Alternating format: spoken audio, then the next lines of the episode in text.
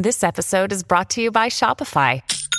Forget the frustration of picking commerce platforms when you switch your business to Shopify, the global commerce platform that supercharges your selling wherever you sell. With Shopify, you'll harness the same intuitive features, trusted apps, and powerful analytics used by the world's leading brands. Sign up today for your $1 per month trial period at shopify.com slash tech, all lowercase. That's shopify.com slash tech.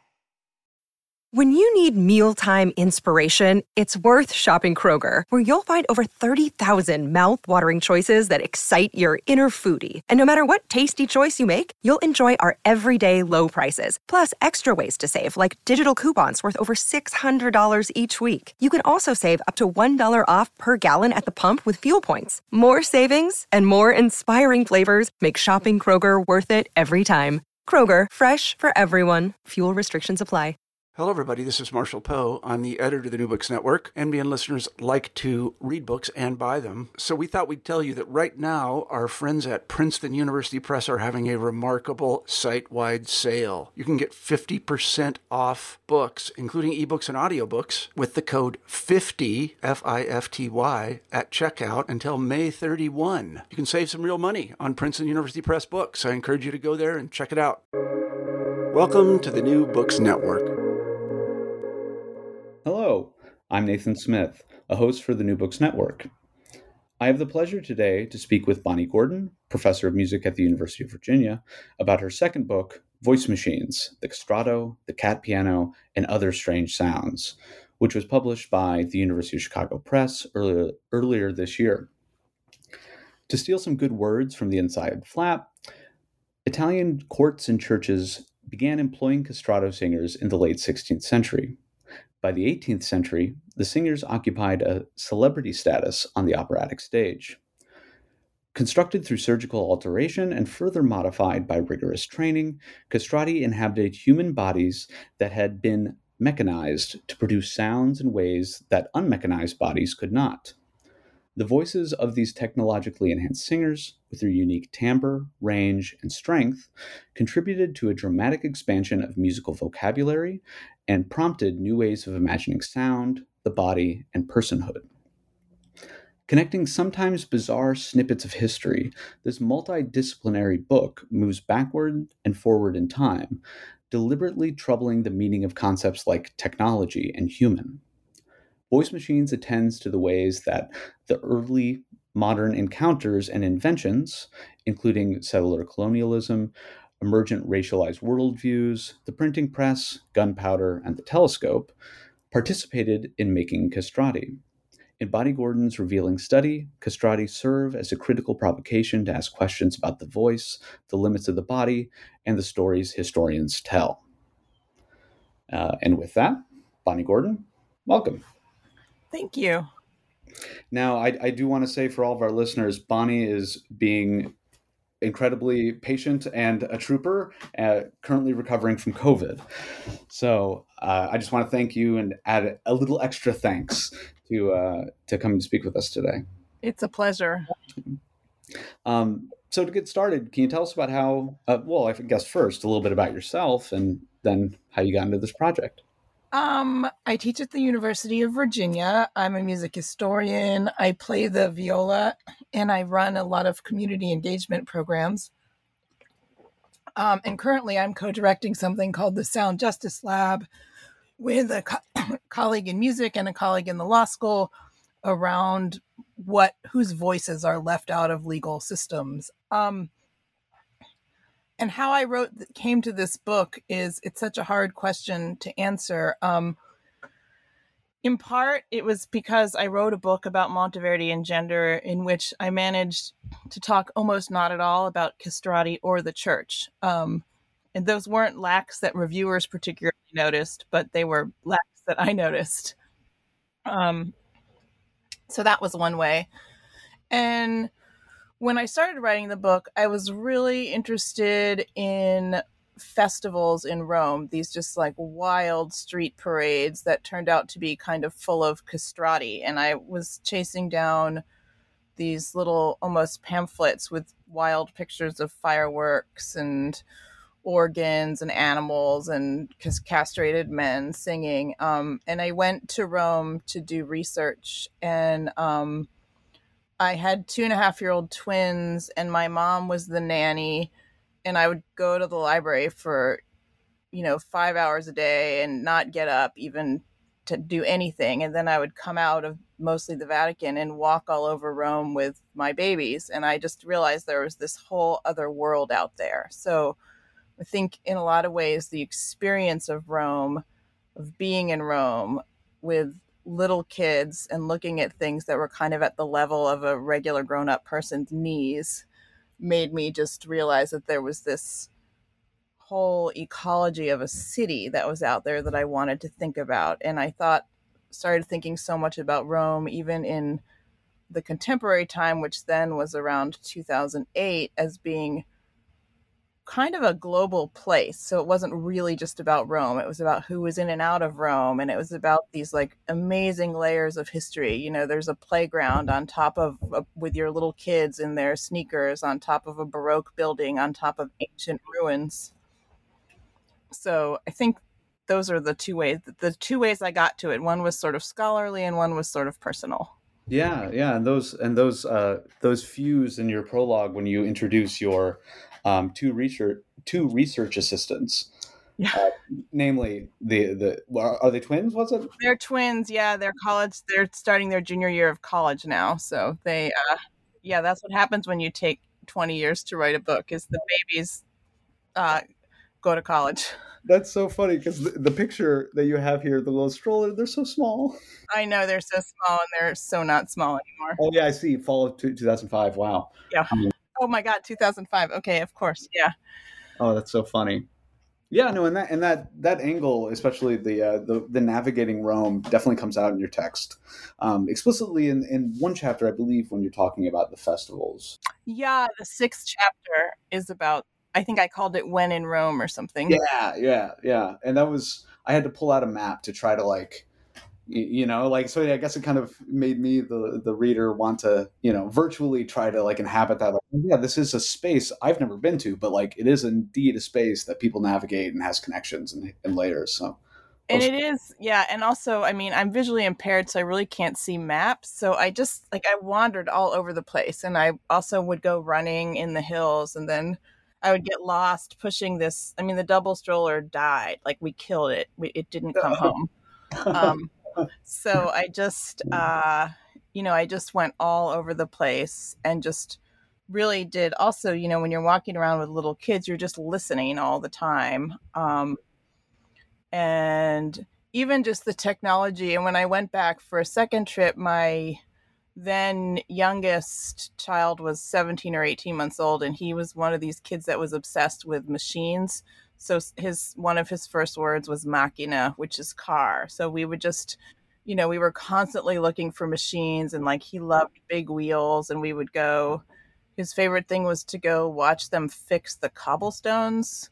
So i spent all this time watching the roman you know like fix the cobblestones all over the place which also was such a they such a pre-modern way to run roads. Oh, absolutely. Guys pounding and the noise of pounding. So a lot of it really was I mean the book isn't all about Rome, but it's you know, I would say it's centered in some ways for me on walking around and the idea of cities as these living spaces. Yeah, absolutely. Absolutely. Well, cool. Um, I guess before we uh, delve into the text proper, um, could uh, you first give the listeners a quick overview of Castrati um, and perhaps briefly situate your contribution and their very long history of commentary? Yeah. So, most in the most basic sense, castrati are singers whose genitals are altered in some way, usually as children, so that their voices, male voices, don't change. So, they have this, they would have we're told this kind of tremendous range. You know, they could sing really, really high and still low, and they had enormous chests. So it just it sounded really big. Like sometimes, you know, if you have like a, a subwoofer right up in your face, that's the feeling that it makes me think of. Um, so that's the bit, and they they the Italian courts and churches really capitalized them in the 16, on them in the 16th century, but it's something that had gone all the way back until to the ancient world. Just this idea of altering humans and altering voices. Um, and they reached their height, I would say, in the 18th century when they were sort of rock stars. So the movie Farinelli is a good. It actually does a very good job of. Sh- there's one scene in that movie where the castrato is like flying in clouds out of the sky, and this woman faints, has an orgasm listening to him sing, and of course it's you know it's film, so it's exaggerated, but it gives you a sense of the kind of rock star uh, place that some of them had. Um, so yeah, does that answer the question about sort of basically what the castrato is? Yeah, yeah, no, and, and it's it's funny to hear you bring up uh, that movie. I haven't seen the text, but just you, you were saying, yeah, in the film it seems so exaggerated, but it actually seems kind of in keeping with with some of the uh, the pyrotechnics and the the stage design that you go into in a couple of these chapters. And uh, also yeah and musically you can think you know if you know early music you can think about the sound of monteverdi is a good sound to think of um Purcell, I mean, not that that had a lot of castrato, but it's that kind of sound. The earliest and the earlier parts, castrato parts, wouldn't necessarily have sounded all that different from music written for other kinds of singers. It was later that they got exceptional. And then you might think of in a modern voice. You might you might think of like a voice like Kate Bush. Okay, uh, we're back. We had a quick um, a quick disconnect. Thanks, courtesy of Xfinity. Thank you. We're we're not. I don't think we're sponsored by Xfinity, so thank you for your work, Xfinity. But we're going to try to jump back in. We had just finished talking about um, the early, you know, parts for the castrati, and you were uh, describing the um, like the later kind of. Uh, exceptional voice that they took on. And I think we just kicked off with a discussion of uh, Kate Bush and. Oh yeah, yeah. I was just trying to say one of the things I like to do is to think about kind of sounds like. You know, what would give us the impression of the castrato voice? And I think of a voice like Kate Bush with that exceptional four octave range and the ability to make all these different kind of sounds or i've been listening to a lot of Sinead O'Connor since she passed and you know the, the, way that her voice could do so much and just make such a variety of sounds. You could have this incredibly like an incredible growl and this really light versatility and a really big voice. Um, so i think what drew people to the castrato voice eventually was just all the things it could do that were different from regular humans. Fantastic. Cool. Um, all right, let's uh you want you want to jump in a little bit?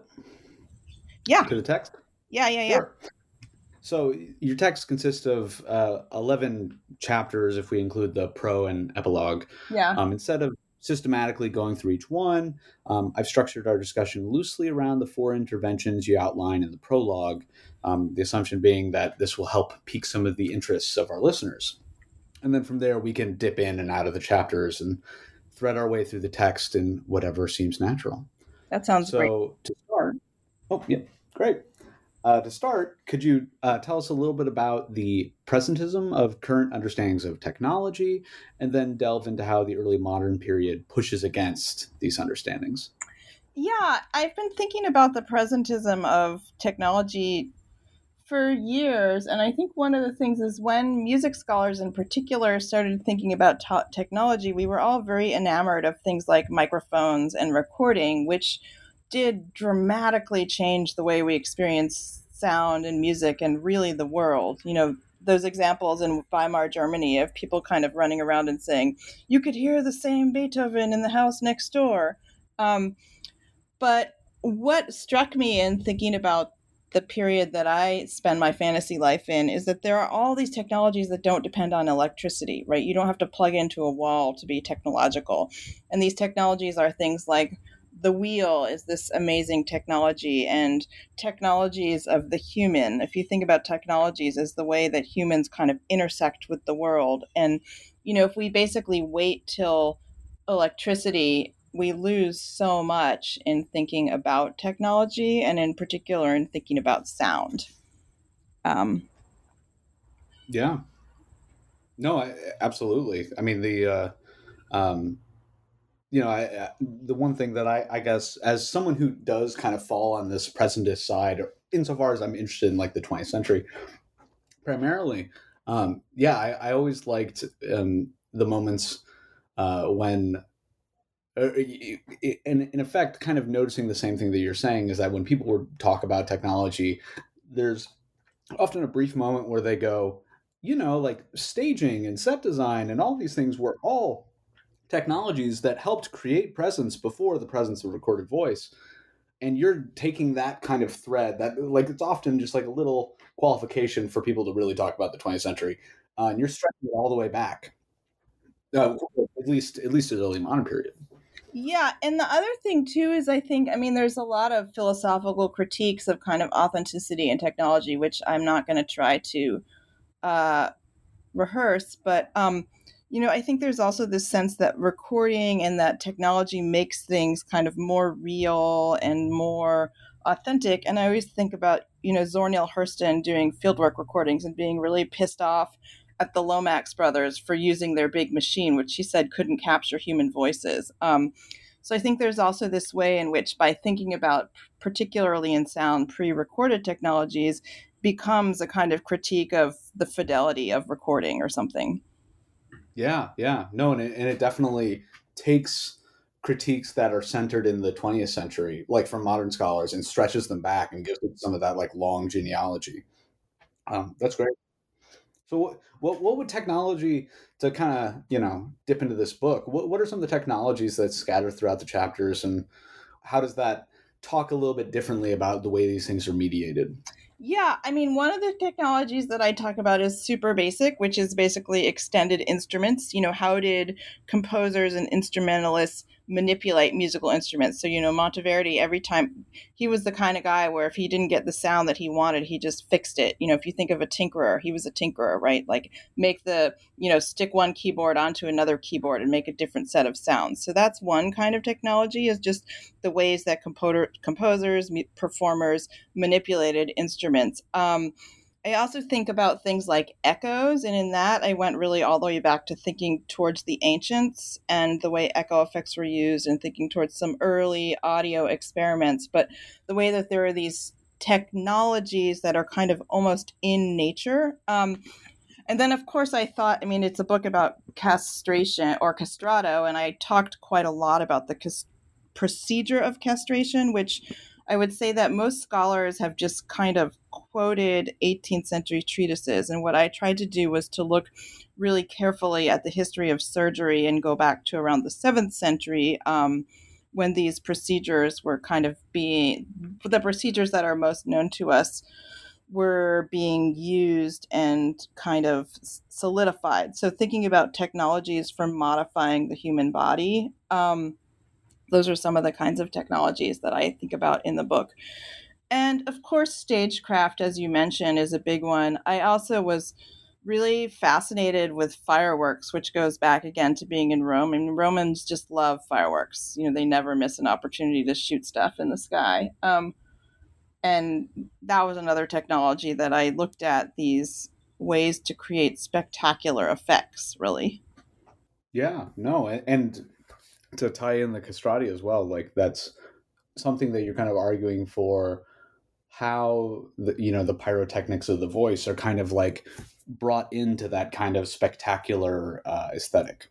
Yeah, uh, and definitely, and also in terms of technology and the castrato themselves, and this really runs through the book is to think about the castrato as you know a singer whose voice is made by a surgical procedure but also by this incredible training. And that's something that you know all of us who are musicians know right? Like my have all these weird calluses because i play the viola and i'm sure my left arm is longer than my right arm now from doing that for 40 years. Or you know athletes who change their bodies. So just thinking about technologies that alter the body, some of which are particularly now surgical or involve medications or pharmaceuticals, and some of which really just involve kind of manipulating your own body as a technology in and of itself. You know, anyone who's ever followed kind of a plan like a couch to 10K, that's a technology. Oh yeah, yeah. Sorry, I, I you you said couch, and my I'm like I'm like having a. I thought you said couch for ten years, and I'm like, are we talking about like the, the progressive indentation of my couch? Because I do worry about like Runner's World couch to 10k. Yeah, no, no, no. I, I had some friends who did that. Um, yeah, absolutely, absolutely. Well, cool. Um, so I guess to kind of like touch on this, um, and this is going to break with the order that you presented these.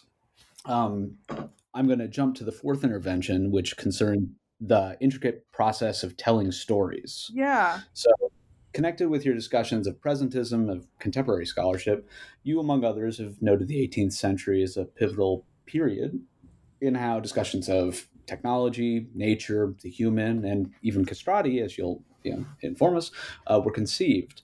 Uh, could you tell us a bit about the work that telling stories about the castrati did during that transitional period? Yeah, that's a, it's a great question, and it's funny because I studiously avoided the 18th century for you know a decade writing this book because it felt to me like one of the things I was trying to do at the beginning was to get away from talking about Farinelli and the castrati that everybody else talked about. Um, and part of it too is I w- when I taught castrati, I would always tell. There's this story that was in James Herriot's book that um, uh, I just got the name wrong and confused it with the animal guy. But anyway, Angus Heriot's book about the castrato. And it's the story of this castrato who sang such a virtuosic aria that his penis popped out on the stage in the middle of it, and suddenly, you know, he was intact, but he lost his livelihood. And I would tell that story to the students as the kind of fantastical myths around the castrato. And then of course think like well obviously that didn't happen. There's zero chance that anybody's anything was popping out on stage. Um, but what became what was interesting to me was the way that the work the story did in the 18th century and then also the work that the story did later in later centuries that you know we have these stories that got written as truth in the 19th or 20th century. And typically they are taken from 18th century accounts, often 18th century travel accounts. So the 18th century was kind of the center of when Italy was also becoming the kind of very edge of the civilized world, quote unquote, and Italy was becoming othered. Um, and the, the castrato, telling stories about the castrato was a way to tell stories about a global south. It was a bit way to tell stories about civilization, about humans, about limits. Um, and I was also struck by the 18th century is a century that, particularly in the United States, we kind of think we know it. It's, you know, the American Revolution and the Declaration of Independence and the Constitution. And these documents make some sense to us. But, you know, what I found in reading around was a lot of documents that we would, for example, think of as a historical document were themselves kind of a pornographic pamphlet um, or something that was written as a satire. You know, a scholar in 1980 quotes from something that was really a satire designed to take down an Italian that they didn't like. Um, so I thought a lot about this question of the political work of stories. Um, and then, you know, I've been intrigued for quite a long time about history as these interlapping or intertwined stories, stories from say in my case the 16th century and then the 18th century stories of the 16th century and then the 20th and 21st century stories of the 18th century. So just the way these intersecting stories make it impossible to find truth. And one of the things i think one of the last chapters i was i'd been thinking about for such a long time was this question of the erotics of the castrato and it was another thing that i avoided just to kind of try and avoid prurient interest and I remember I was thinking at some point, well, how would we know what Castrato thought about who they were or were not sleeping with? I mean, we don't even know that about our closest friends all the time. So why are we going to know about this about dead people? Yeah, exactly. yeah. Point. Uh, yeah, no, and uh, uh, oh, sorry. Go ahead. No, that's it. Yeah. Hey, it's Kaley Cuoco for Priceline. Ready to go to your happy place for a happy price? Well, why didn't you say so? Just download the Priceline app right now and save up to 60% on hotels. So, whether it's Cousin Kevin's Kazoo concert in Kansas City, go Kevin, or Becky's Bachelorette Bash in Bermuda, you never have to miss a trip ever again. So, download the Priceline app today. Your savings are waiting. Go to your happy place for a happy price. Go to your happy price, Priceline.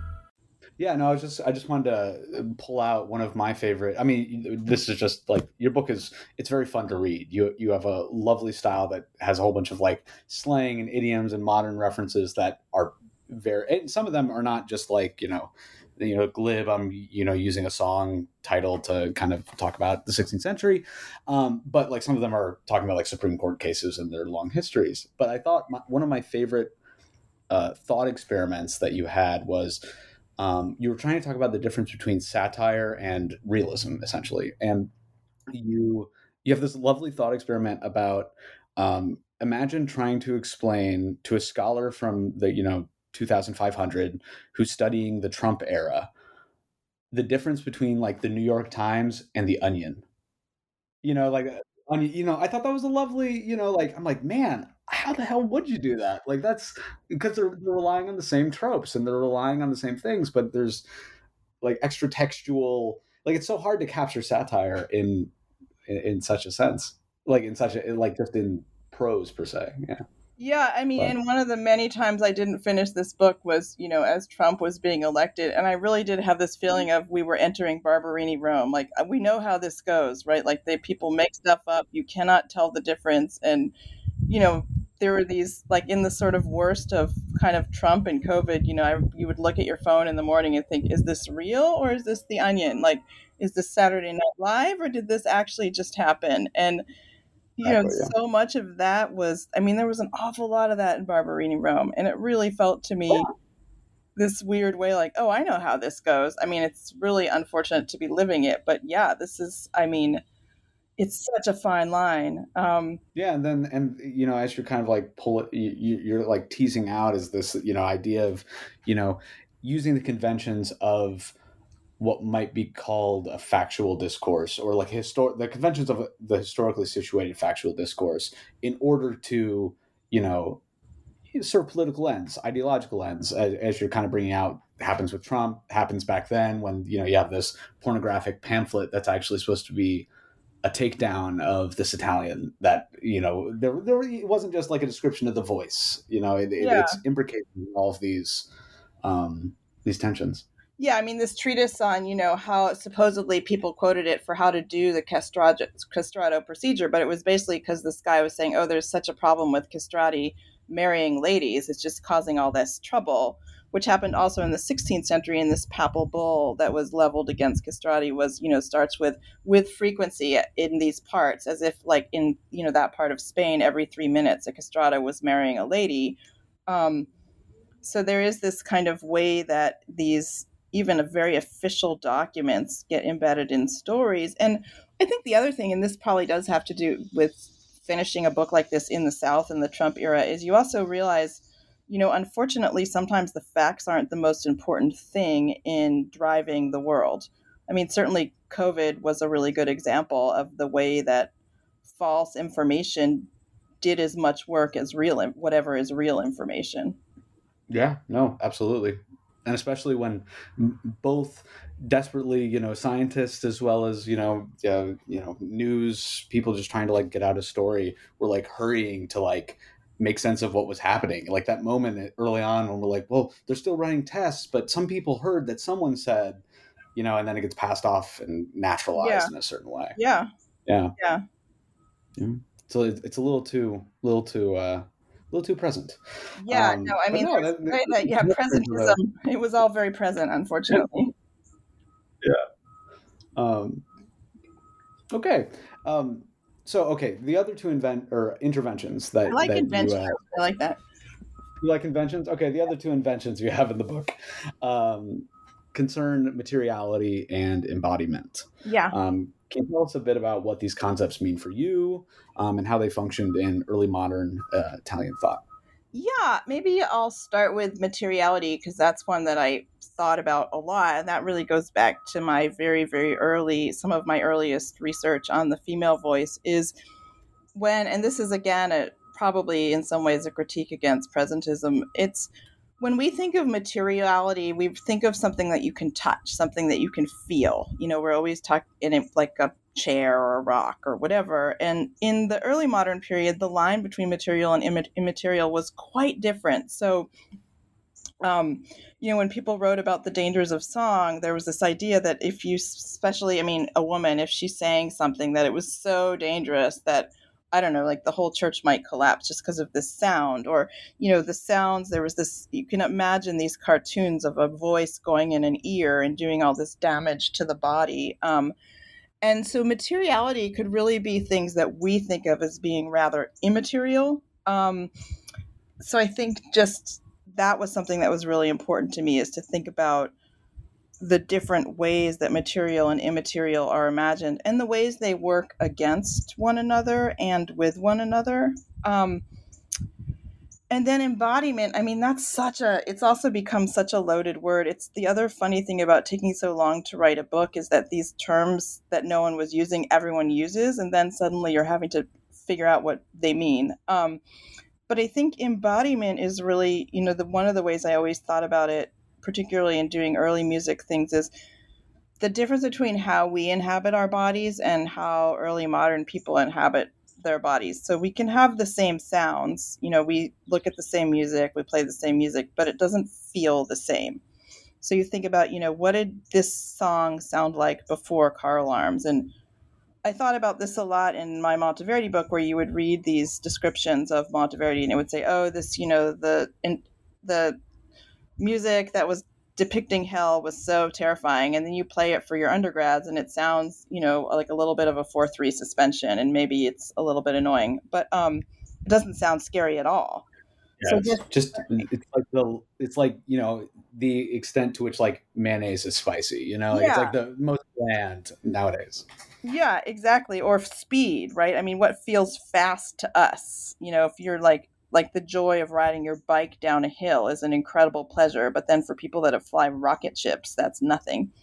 Um, so I think that's a lot of what I mean by embodiment is the sort of question of living in body in a body, mm-hmm. the sort of historical situatedness of that, and then how bodies are made through what they do, which gets back to what we were talking about with castrato training or any kind of musician training. Um, and I think, you know, a part of it, maybe a lot of my thinking about music and embodiment came from doing a lot of undergraduate music teaching to non-music majors and trying to, you know, talk with students about what is it that moves them. And it's not I mean, certainly I can take as much pleasure as any other musicologist in figuring out like the nitty gritty of really quirky pieces. You know, I love some of those just crazy 17th century heady pieces and figuring out why they're weird. But that's not really what moves people when they hear them. And it's not what moved people in the 17th century either. You know, there's something that happens in the body.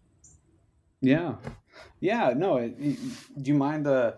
Uh, this is kind of like an interesting uh, thing, and I kind of want to see how these two. There, there are two separate chapters, kind of like pull out this aspect of embodiment and how it gets, and, and its you know entanglement with materiality. Yeah. Um, that that, that we can, I think it will pick up from what you're saying. Is there's on the one hand kind of the what you call liquid ecstasy. I, I think it was. Uh, yep. Yeah, like this like affect of like revelation in Jesuit Jesuit circles, um, but also the um, in like more of the political and um, uh, medical sphere, like discussions of the castrati uh, as lacking. So it, in relation to the the notion of human, they're somehow able to do they're in excess in some sense yep. uh, in their ability to affect us but they're also lacking in a very different sense right? And they kind of like straddle that line in, in an interesting way. Yeah they really do. And it also i mean it's always that thing of like it depends on who you ask right? And sometimes the same writer will write about it in both ways. You'll have these treatises that say you know i was moved to I beyond out of my body by listening to these castrati, and then they'll say, "Oh well," and you have to make sure you put them behind the choir raft so no one can see these, you know, weird looking creatures. Um, so often there's a kind of dissonance which goes with lots of kinds of arts and things that are exceptional or fascinating. Um, and you know, the liquid ecstasy chapter is when I was really trying to get at kind of the vocal ecstatics and to tease out the ways. If you read in the music theory treatises, there's certain and history, there's certain kinds of sounds that people will say, oh, this sound, you know, isn't appropriate for church, or they'll say, well, this is a church sound and this is the not church sound, but it's the same music, right? Like if you listen, Monteverdi isn't, I just keep going back to that, but you know, you've got a lament of Mary and a lament of Arianna is the same. Or um, I was just uh, getting ready for my class this semester and making playlists for the students. And, you know, you listen to Aretha Franklin singing gospel music or singing any other kind of music, and it's the same voice, and a lot of it's the same gestures. So it's not that it's, different sounds. It's how we feel. It's where those sounds are, and then how threatened people are by the work of the sounds. Yeah, yeah, no, and it's the, you know, to kind of get get us back to uh, your your um your your wandering around Rome, uh, wandering around Rome. Uh, you talk a lot about like yeah this this kind of like the similarity, but also kind of these like political differences of when the same, you know, quote unquote, uh, music is played inside or outside the church, whether it's an outdoor festival or yeah. sacred, you know, within a small uh, court. Yeah, um, no, yeah, and the political work it does, and of course, you know, in Rome is the sort of, I mean, I think that's there's a lot of, not quite myths, but sort of uh, complicated misreadings of things. But, you know, this idea that castrati came because there were no women on the stage. I mean, sure, that's part of it. But in Rome, there really were like intense prescriptions against women in all kinds of public spaces. Um, and yeah, this question of, you know, the politics of a voice, like, does, is a voice used to in Rome, for example, like to use that voice outside in a spectacle to glorify a sacred or a church court does a lot of work and puts that pope or cardinal in power. To use that voice in the church too aggressively becomes a threat to a kind of um, like autonomy of soul or something for lack of a better phrase yeah yeah, no, I do just want to note that I, I I definitely love the image of Kate Bush taking down an entire church with her voice. You know, like like the, the fear of that. I want to live in a world where that's the fear. Is that like too much Kate Bush is going to like dismantle the foundation of a. Um, yeah, no, fascinating. Um, I was just about to ask you um, if there's anything you want to bring out for the readers. However, I thought I heard a, a little cicada friend talking in the ah, background. Yes. Yes, and we have so yet to get to the yeah, we've yet to get to the cat the the, the titular cat piano as well. That's um, right. Can you dive into those a little bit? Yeah, I mean, there's a chapter. I think I called it "Death of a Cicada," but there, um, I got really fascinated with this fable of sound that Galileo tells that ends with this dissection of a cicada. Um, and it's usually used to show various things about science, but it's also really a story. It's a sound studies story, right? About the guy, the hermit, hears these sounds and these things happen, but uh, and he's he's never heard anything that's not himself, basically, and he hears all these sounds, and at every moment he thinks the sound in nature is something else. You know, he thinks something's a door or a glass. Um, but a lot of it came from I just got sort of. I mean, I'm I'm just so terrible about rabbit holes, but these writings about cicadas um, that go really all the way back to the ancients. And I live in Virginia, where we're not in a particularly aggressive cicada summer, but God, I mean, it is like hearing, you know, the world around you can explode, and just listening, listening to the ways that people have described the cicada, um, shows some of the challenges of talking about sound, and shows the ways that the technological space that you inhabit affects how you explain your world. So it gets explained in terms of animals, then it gets explained in terms of, you know, trains, and now it's always explained in mechanical terms as some kind sounding like some kind of machine. And it also stayed mysterious for so long. It was one of these things that you know no one quite understood how it worked. Um, and interestingly, a lot of well, quite a few anatomists who were trying to understand the human voice were also really interested in cicadas. So the other thing that I did in this book was looking pretty carefully at anatomical treatises, and sometimes that meant looking at, you know, cicadas or pigs' noises or how people drew these things and how they imagined them. Um, but yeah, the cicada, I mean, the cicada in Virginia sounds an awful like the cicada in Florence or the cicada in Rome. And it's, if you've lived in a cicada place, then you know the sound. It's just, it's August. Well, in Virginia, it's August and it's just everywhere. So loud. Yes. And it's all, and uh, another thing that I'm always, uh, I, I also grew up around cicadas. Um, and it's always fascinating to me. And this may have come up at some point uh, in that discussion. But yeah, my, my, my encounter with cicadas is like from it's like this weird disconnect where from my like spatio location um you know aural abilities my you know stereo listening i can locate a location but it always sounds like i can't tell if there's one or six cicadas at the same time. It's kind of this like you know it, all again always kind of like in it, it's there's something bubbling over. And but i mean i guess you focus a little bit more on you know like how the hell do we make this noise? Well, and are they, they, are invisible. I mean, you don't you usually don't see them. They're in trees, and then they just yeah. die after they do their thing. So it's very dramatic. Yeah, yeah. that's kind of the way I want to go someday. yeah. um, all right, but what about the cat piano? Okay, let's so, uh, yeah, let's get the.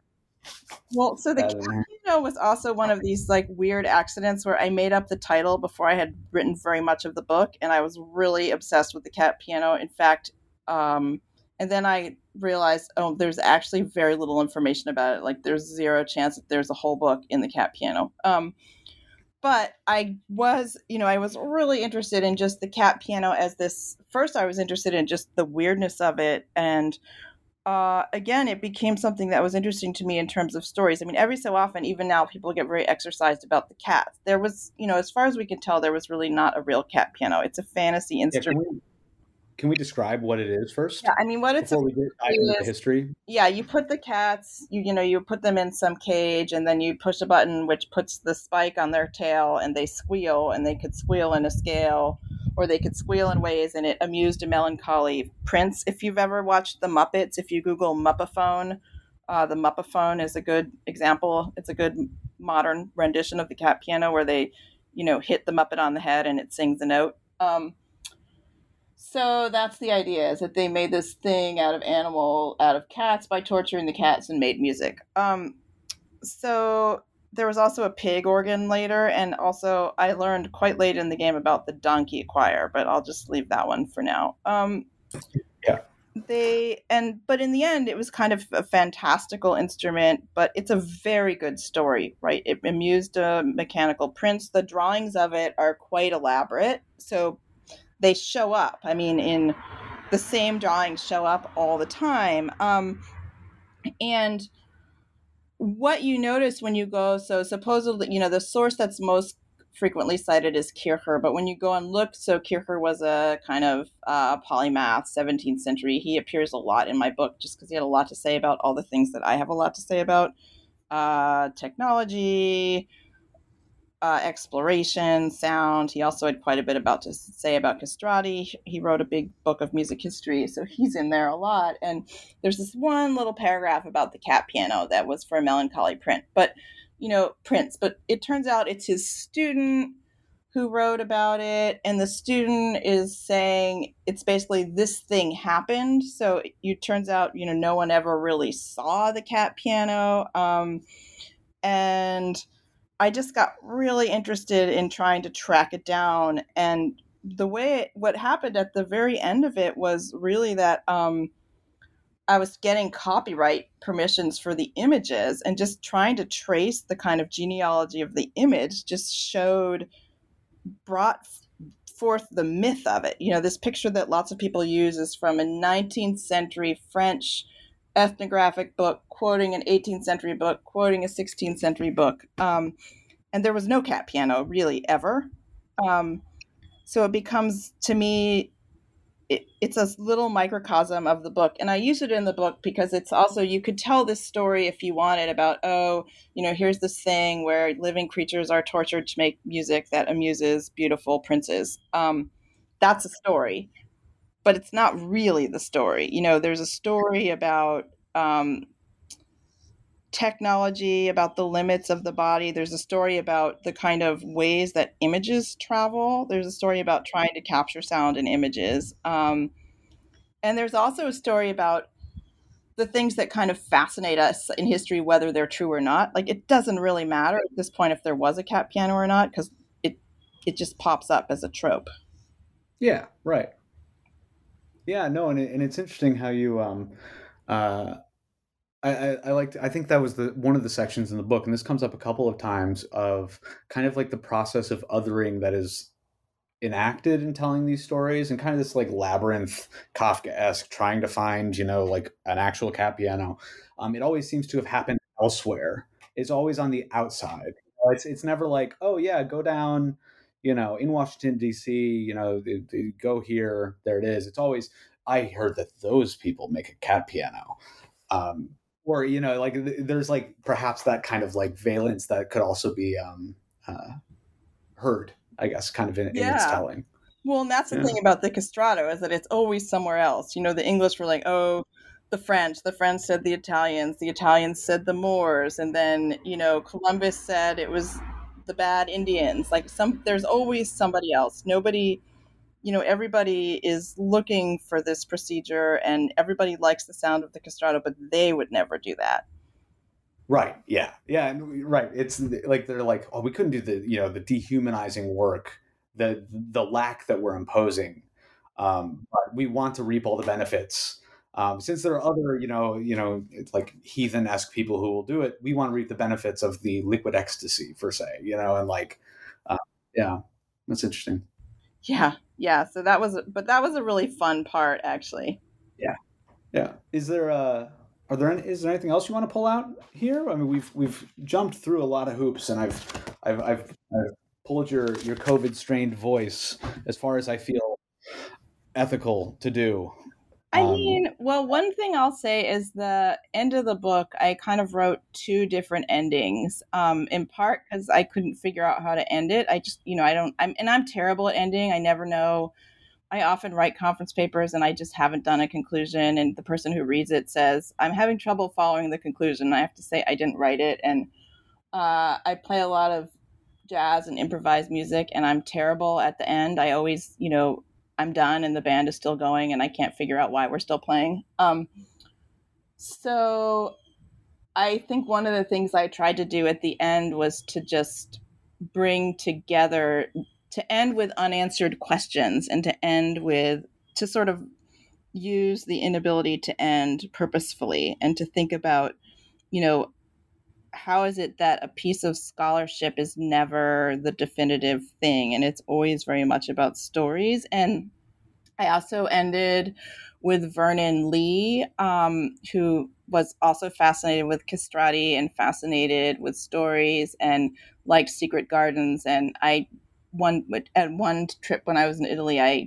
climbed over a wall into it i trespassed in what turned out to have been a garden that she spent a lot of time in. So that was um, something that I ended with. And I guess another thing I should say is, you know, for a feminist to write a book with so few women in it was a bit of a, an epistemological challenge. So that I loved ending with Vernon Lee for that reason. And there's also uh, Imid, the drawing of the cicada is um, draw is an 18th century female natural historian and my daughter who was in high school at the time on covid lockdown found that book for me because the image i didn't know anything about it but i was sitting at my desk just feeling a little bit perturbed by just the incredible how there was just so few women in this book and my then 17 year old daughter basically said we can do something about that.